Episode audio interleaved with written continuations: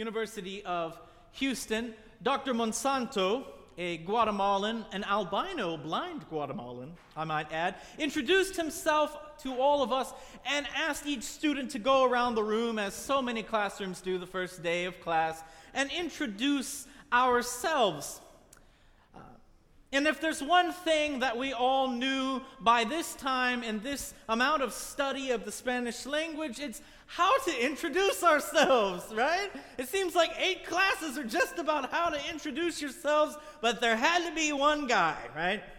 One guy who remotely paid attention. One guy who slid through all of his classes with straight D's. In this case, I'm not talking about myself. His turn comes around in the classroom and he says the fateful words, Hola me lamo. And Dr. Monsanto spit his coffee out across the room and began to laugh like the marimba that he would often play. Of course, because instead of the verb llamarse, which means to call oneself, he had said lamerse, which is to lick oneself. Translation matters, doesn't it?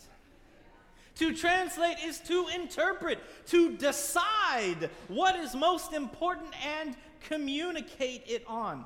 And in, in, what is for many of us a familiar passage in Luke chapter 4, Jesus actually stands up in his hometown synagogue and he translates prophecy into the context of his own ministry.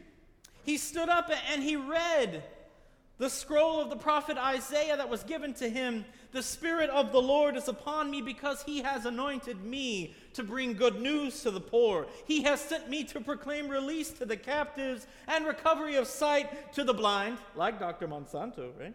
To let the oppressed go free, to proclaim the year of the Lord's favor.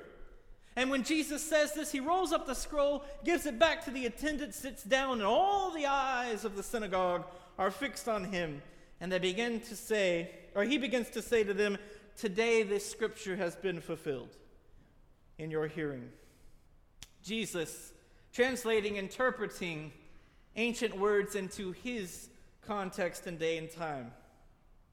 We are all translators, we are all interpreters, and the very work of all who seek God is to translate. It is to interpret ancient words of Scripture into a message for today.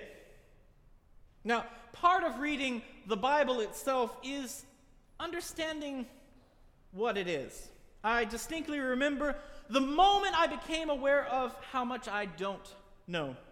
A friend who I had known for much of my childhood invited me out to his family farm near Gonzales. Very peaceful place. They were never a church going family, so he had always kind of looked at my family with a little bit of skepticism. And the two of us swam in the pool, the smell of chickens in the air. And after six years of friendship, he finally got around to the topic of religion. And he had a question that later I came to really appreciate a genius question. I would have never thought to ask this. How do we even know the Bible wasn't made up? Where did this thing come from? Now, I was raised never to even broach that topic, just to read it. And I remember feeling so unqualified to answer. And I mumbled something about faith and that God played a major role in it, and that's why we believe. And I felt incomplete in my own understanding. Since then, I may have done some digging. Now, no original manuscripts of either the Old or New Testament survive. No originals. So, what we're saying in effect is the actual time that someone wrote it down first itself doesn't exist. For much of the first 1,500 years of the church, though, Christians read something called the Septuagint. And I'm going to try to make this not nerdy.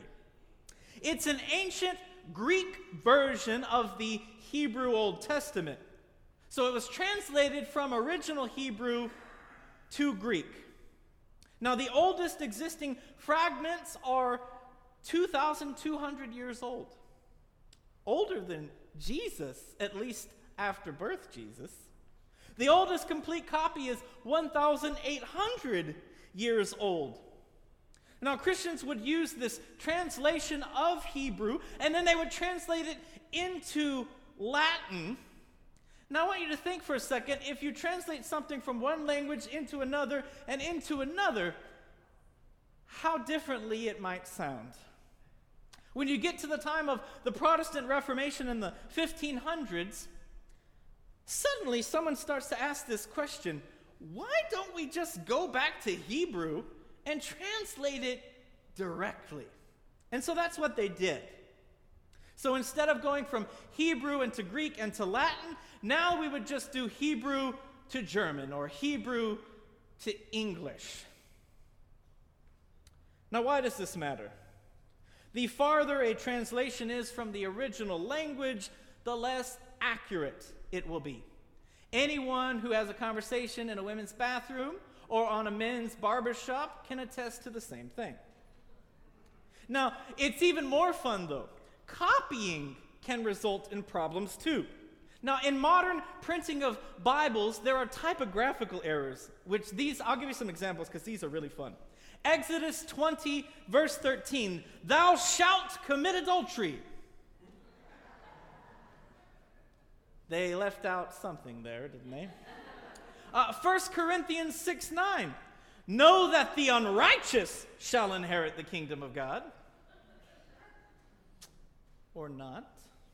Or Psalm 14, verse 1 The fool hath said in his heart, There is a God. Actually, that was supposed to be the fool has said in his heart, There is no God, right?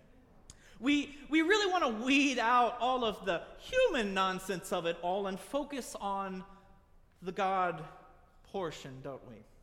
Now, if you ever watch any crime TV show involving forensics, uh, they often refer to what's called a chain of custody, right? Uh, the idea being that any piece of evidence has to be accounted for, signed in, and signed out by a lab technician or a law enforcement officer, and someone can vouch that it was under their supervision. No one could manipulate or alter. In court, the chain of custody adds credibility and it proves that our own human negligence and error have not altered this evidence. Now, the source of our modern Old Testament Bible translation these days uh, is our version of a chain of custody. It's called a Masoretic text. And, and there were these Jewish scribes called the Masoretes. And what they would do is that the grandfather and the son and the grandson, every successive generation, would train one another. They would take custody of these Old Testament scrolls and they would make a new copy on animal skin called parchment. It can't survive forever, it weathers down, and so they keep making these new copies. For this reason, the oldest fragments are only 1,100 years old, and the oldest complete Old Testament in Hebrew is only 1,000 years old because they kept having to copy it.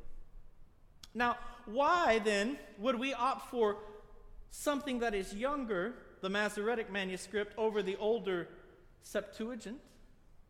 because these manuscripts never left the Hebrew scribes, because they remained in Hebrew itself, because grandfathers and sons and grandsons gave their very lives for centuries to copy them. As old scrolls decayed, they kept these words alive with new ones, and they maintained that chain of custody. So, what about the New Testament? Where did it come from? Now, the oldest fragment of the New Testament is 1,900 years old, roughly, a portion of the Gospel of John. The oldest complete copy of each book of the New Testament varies between 1,600 and 1,800 years old. Now, why are these able to be so old and maintained? Because they were written on plant and not animal. If you're going to write something, write it on plant if you are in doubt papyrus, not parchment. They survive the weather. And the beautiful part is they're written in Greek, and we can just take the Greek and translate it right into English, all we want. And so it turns out that the sources for the Bible are more credible than many, if not all, of the other ancient scholarly writings people even read. And then you get the next question in the swimming pool conversation Well, who chose what to include? It's often portrayed as some kind of a power play, right? These people in authority, the man, if you will, has decided what's going to be in the Bible. And, and movies like the uh, Da Vinci Code that came out some odd 10, 12 years ago, uh, in there, they, they make it look like the church schemes everything and that the Illuminati have a conspiracy awaiting. Uh, I even read a knockoff version of the Da Vinci Code in the airport once. It was horribly entertaining. Now, the thing about it is, though, that both Jewish scholars and church leaders accepted books of the Bible by gradual consensus. And, and what that means is that little by little, their communities began to read these writings and to say, you know, something is here. As I pray and as I read this and as I feel God's Spirit working within me, you know, something important is going on here. No one person clamped down, no one forced anyone to do anything. The truth is much more boring than any conspiracy theory. Uh, the Old Testament books were set by Jews themselves. They left out some things because they weren't written in Jerusalem. Although Catholics and Orthodox do include some of this Apocrypha. These writings are not a secret. You can go find them. They're readily available. I have copies in my office. And the church accepted the books of the New Testament over three centuries, again, by consensus.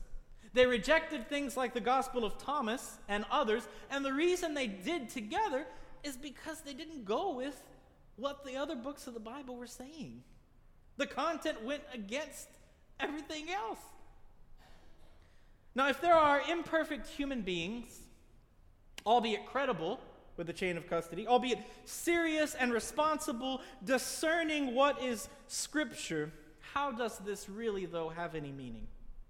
Right? Isn't that the next question? Now, 2 Timothy says that Scripture comes to us by inspiration. Now, 2 Timothy is referring to Old Testament Scripture because they haven't gradually got a consensus about the New Testament, but the spirit of this idea is the same. Inspiration, theopneustos, that literally this is God breathed Scripture. The idea that the Spirit of God played a role in these imperfect human beings to make this word come to us. The importance of Scripture comes from its source, the very breath of God. How well do you have to know someone to recognize their breathing?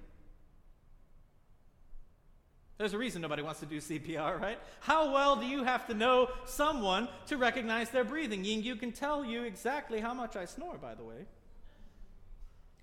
Who else knows what my snoring is like? Not a lot of people, I'll tell you, the world runs.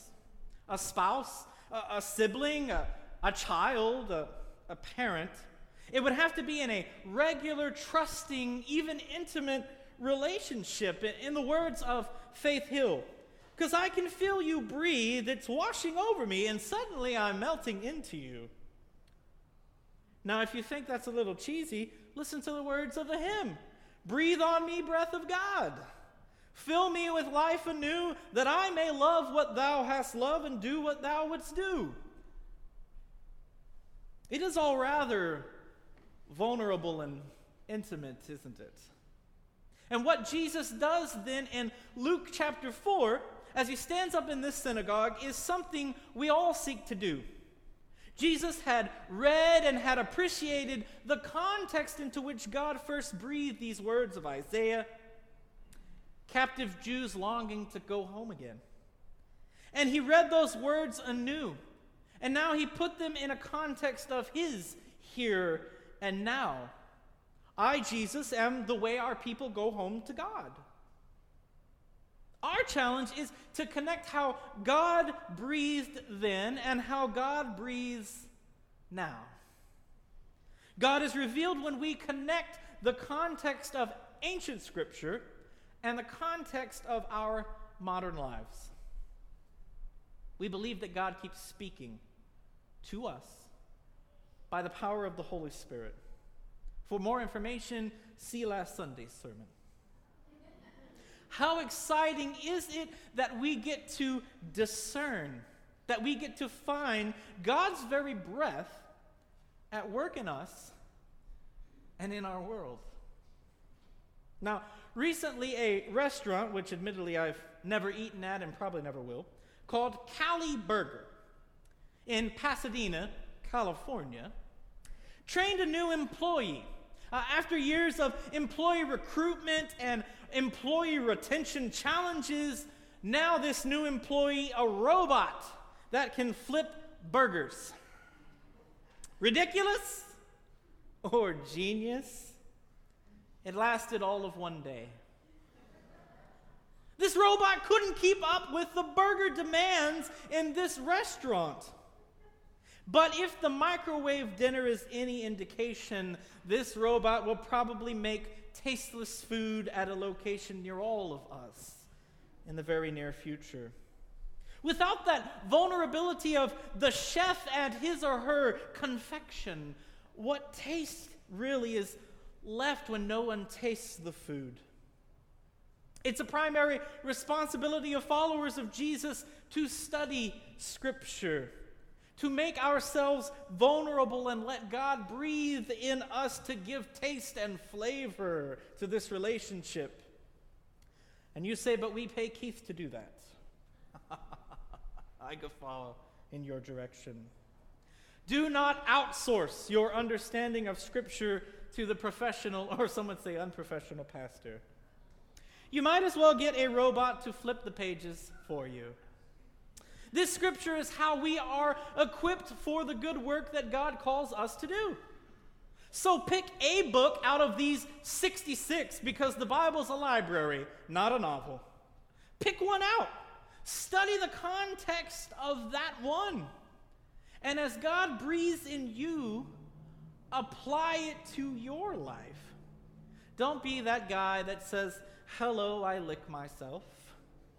Don't leave the work of seeking God to others. Be transformed by the salvation through faith in Jesus Christ.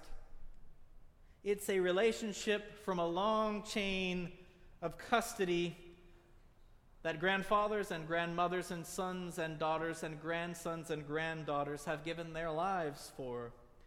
And the reality is whether we take it seriously or not, that link in the chain is in our hands. Amen.